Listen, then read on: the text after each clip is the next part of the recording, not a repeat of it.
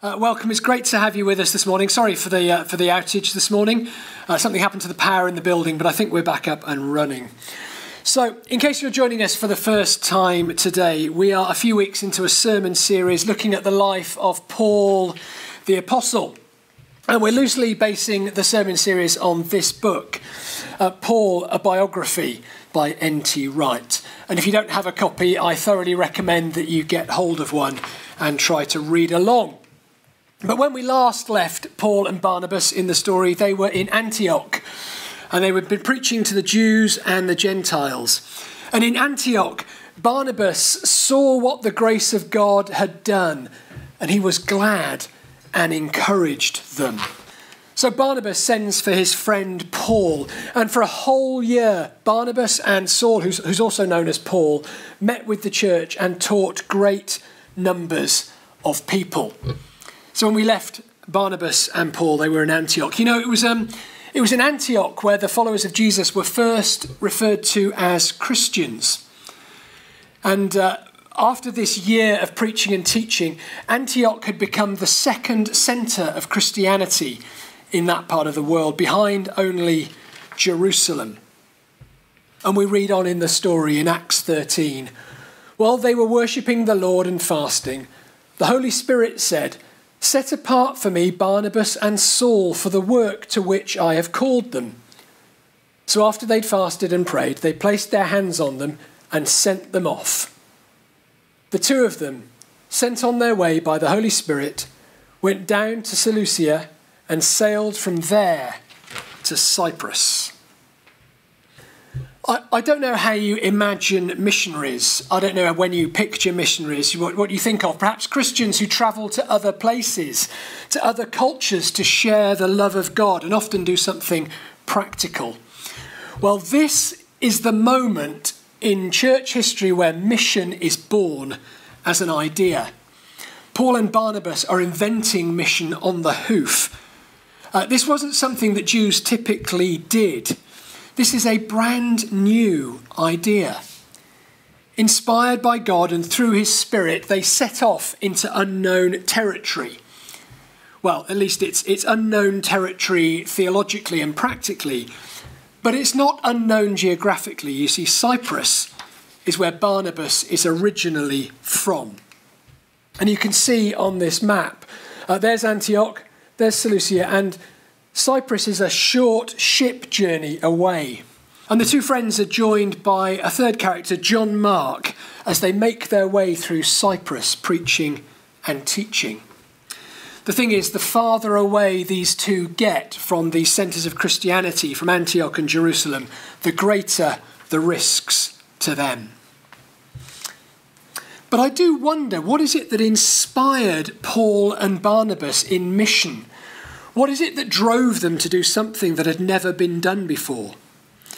What drove Paul and Barnabas to reach further and further out into Gentile territory? Is it simply a desire to be more inclusive?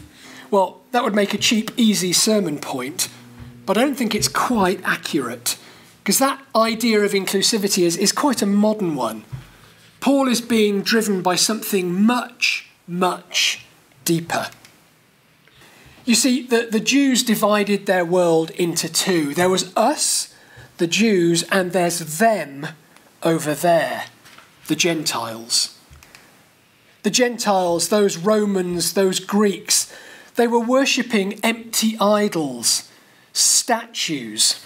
You see, in, in first century Jewish thought, from a Jewish perspective, um, these idols were not other gods. They were just simply empty statues. You see, Israel worshipped the one and only true God. These pagans insisted on making uh, false statues, false idols, and, and then they gave these idols power over them. Through their sacrifices, their devotion, through acts of perhaps temple prostitution and, and worship, they gave these empty idols, these false gods, power. And when the Jews looked out on this Gentile pagan world and saw all the idolatry and corruption, they decided all of the world's suffering, all of the troubles in the world was their fault. It was those Gentiles over there engaged in idolatry, engaged in this pagan worship, it was their fault that the world was corrupted. They blamed them for the problems of the world. We might say they made them a scapegoat. So, to be a good Jew was to keep yourself separate, to stay pure, to not mix with those over there. Those pagans that were responsible and the cause of all the world's problems. But you see, now in Paul's thinking, everything has changed. On the cross, Jesus has won a victory. He's overcome these powers of darkness. He's set the world free. And Paul wants all of those who are trapped in darkness to be set free. When he's speaking to the Jews, his message is that the kingdom has come. Jesus, the long awaited Messiah, is here. This present evil age is over. And to the Gentiles, his message is that they can leave these empty idols the darkness and power that has hold of them. Jesus has made a way for them too, them also to return to the one true God, Israel's God, and they are now invited and welcome. N.T. Wright puts it like this It's as if they have nothing to lose but their chains. The prison door has been thrown open, and all that has to happen through the sharing of the gospel is that someone has to point this out to them so that they can leave their prison. You see, victory has been won on the cross by Jesus, and as a result, the Gentiles are free from their self imposed slavery.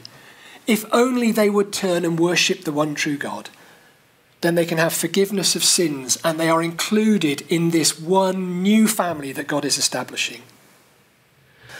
Later on in Acts, Paul is recounting his conversion and his calling, uh, and his, his calling to this life of mission to King Agrippa II.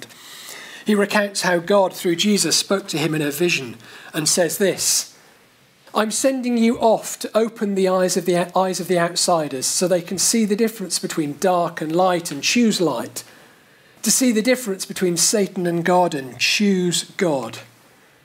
I'm sending you off to present my offer of sins forgiven and a place in the family, inviting them into the company of those who begin real living by believing in me. It's Eugene Peterson's translation of the reading Angie read for us. And you see, as your sins forgiven, you are given a place in the family and welcomed in. Um, to be forgiven is to be made a child of God, and to be made a child of God is to be forgiven. These are, in Paul's thinking, two sides of the same theological idea. And it's important we get this idea. If you don't get anything else from today's sermon, if you remember nothing else that I tell you, just remember this idea because it will be important as we go along and look at Paul's thinking. That forgiveness is to be included. When you are forgiven, you are included in the family of God. And as you are included in the family of God, you are then forgiven. They're two sides of exactly the same idea. And it'll become important as we unpack Paul's thinking. But for now, it's time for Paul to move on from Cyprus. To sail north through another sea voyage, this time to the southern coast of modern day Turkey, to southern Galatia. And you know, the farther away from home, the more pagan and risky the journey becomes. Uh, perhaps this is why John Mark leaves them at this point and returns to Jerusalem. Perhaps it's, it's fear that sends him back to his family in Jerusalem. It's a decision that later on in the story is going to divide Paul and Barnabas, but that's for another day. For the time being, they journey north through Pamphylia and on to Pisidian Antioch. Now, Pisidian Antioch is a different Antioch to the other one, so don't get them confused. They're two different places. Um, this Pisidian Antioch was also known as New Rome. That's because it was an ex military colony founded only a few decades earlier to house all the military veterans returning from the civil wars. These were the people that the Romans really didn't want back in Rome.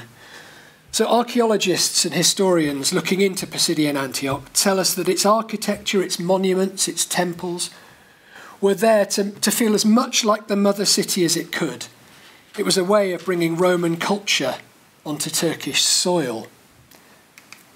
And just as the Jews had a view of the others, the Romans had a view of the Jews. looking at it from a Roman perspective, these Jews, well, well they were atheists. That's what the, the, the Romans called the Jews. They called them atheists because they heard that they had a temple in Jerusalem, but that temple had no statue in it. And if there's no statue in it, then there's no God. Um, so those Jews, well, they don't really believe in any God at all.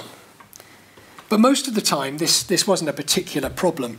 As long as the Jews kept themselves to themselves and didn't cause any trouble, then they were allowed to get on with whatever it was they were doing over there. It was an agreement that suited the Romans and the Jews alike. The only time this arrangement fell down is when there was a problem, when there was famine or flood or fire, when, when the Romans needed somebody to blame. And you guessed it, when they needed to blame someone, it was their fault. On those occasions, blame fell on those atheist Jews because they weren't worshipping the gods, particularly, they weren't worshipping Caesar. A bad thing had happened, so the gods must be angry, and it's the gods are angry because of them. We could say that the Romans scapegoated the Jews, blaming them for the gods' anger. You see, the Jews thought the present evil age, this age of suffering, was being caused by the pagan idolatry, and the Romans thought that, well, any disasters, famine, flood, or fire, was caused by those Jews and their failure to worship the gods. They each blamed the other, scapegoating the other. It was always their fault. Strike me, strikes me as I was reading this passage today and listening to Tom Wright's commentary on it that we're always looking for someone else to blame. You know, the idea goes all the way back to the first book in the Bible, to Genesis. Uh, you remember the story Adam and Eve and the apple and the serpent? Well, when God finds them, it's, it's Adam who blames Eve. It was her fault. She made me do it. And Eve, in turn, blames the serpent. It was, it was the serpent. We've been looking for other people to blame, someone else to scapegoat since the very beginning. And the whole idea of a scapegoat is a biblical one. It's found in Leviticus chapter 16, which says this Then Aaron shall lay both his hands on the head of a live goat and confess over it all the iniquities of the people of Israel, and all their transgressions and all their sins, and putting them on the head of the goat, and then sending it away into the wilderness, sending it away presumably to die. I don't think Paul uses this language explicitly, but for Paul, Oh, sorry, it's a bit more of the reading. The goat shall bear on its head all the iniquities to a barren region, and the goat shall be sent out into the, into the wilderness. Yeah. So,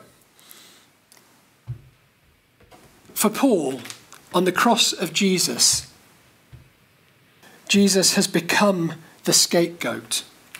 He's become the target for both the Jews and the Romans. The Sanhedrin, well, they are blaming Jesus. They're scapegoating Jesus. For Romans, through Pontius Pilate, well, they can blame Jesus too. And somehow, this, both of them finding a third party to blame in Jesus on the cross, restores an uneasy peace to Jerusalem. Jesus himself has become the scapegoat. Then, three days later, in a dramatic act of recreation and resurrection, he disempowers the system. He shows it for the empty scheme it is, and the jail doors are flung open. Freedom is bought for all. You see, this is no modern notion of inclusion. God has taken the very mechanism that we use to divide ourselves, them over there. It's, it's all their fault. Stone them, and, and God has emptied it of its power.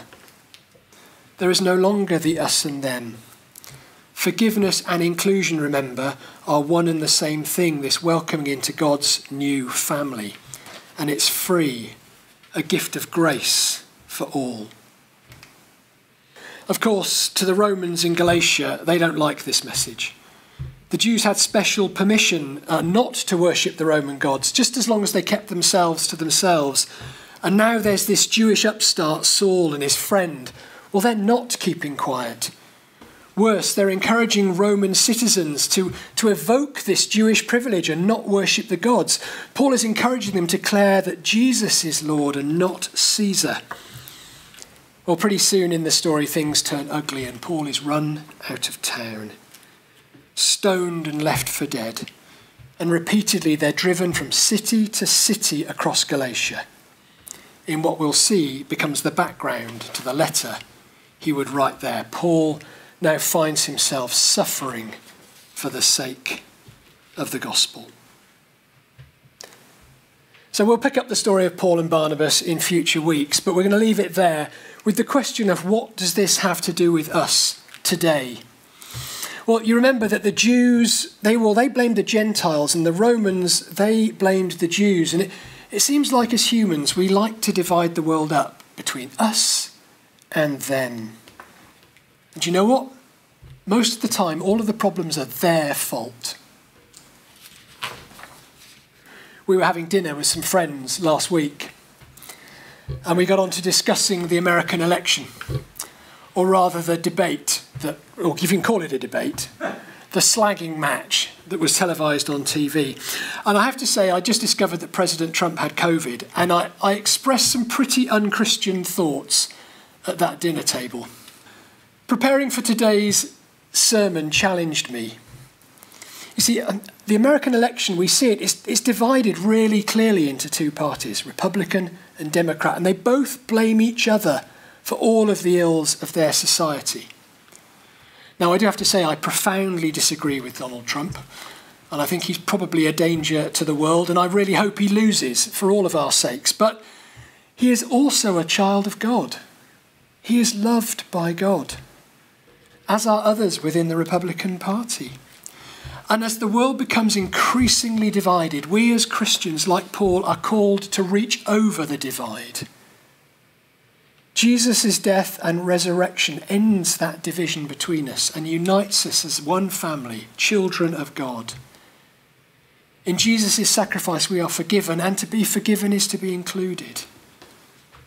So perhaps our task is to reach over to the other side, to find ways to build bridges, to make peace. And we don't always have to agree with them, but maybe we should be stopped scapegoating and looking at how we can build relationship. And just in case we think it's a solely North American problem, anyone remember this from 2016? The division that happened in our country between Brexiteers and Remainers. It's their fault. No, it's their fault. It strikes me that we as humans divide the world up. Us and them, right and wrong. And there are other places we do it too. Perhaps some people draw those lines on race, white and non white. Well, Jesus has become the scapegoat so that now all are welcome. Perhaps others do it with class, you know, those work shy people or those rich people with silver spoons in their mouths. Well, Jesus has become the scapegoat so that all are now welcome. Migrants, refugees, male, female, straight, gay. The list goes on. The walls and barriers have come down. There is no us and them. There is just us, children of a loving God. If you can't see God in all, you can't see God at all. Forgiveness is inclusion, and inclusion is forgiveness. And Paul and Barnabas believed that enough for it to compel them as missionaries into this new dangerous territory, to reach out to the other and invite them in. My question for us today is are we able to do the same? Can we reach across the divides that separate us? Reach out to others, listen, understand, and recognize God's image in all. Amen. Bless you. Uh, let's pray together. Uh, Father God, we are so prone to divide our world into whether it's Jews, Gentiles, right, wrong, us and them. And Jesus, on the cross, you draw all humanity to yourself and invite us into this one family that God is creating, where our sins are forgiven and we can be included. Well, thank you that you took that division upon yourself to the cross. And help us to live as people who are willing to reach out across divides, to be generous to people who think differently to us, to listen, to understand, and to seek to heal. In Jesus' name. Amen.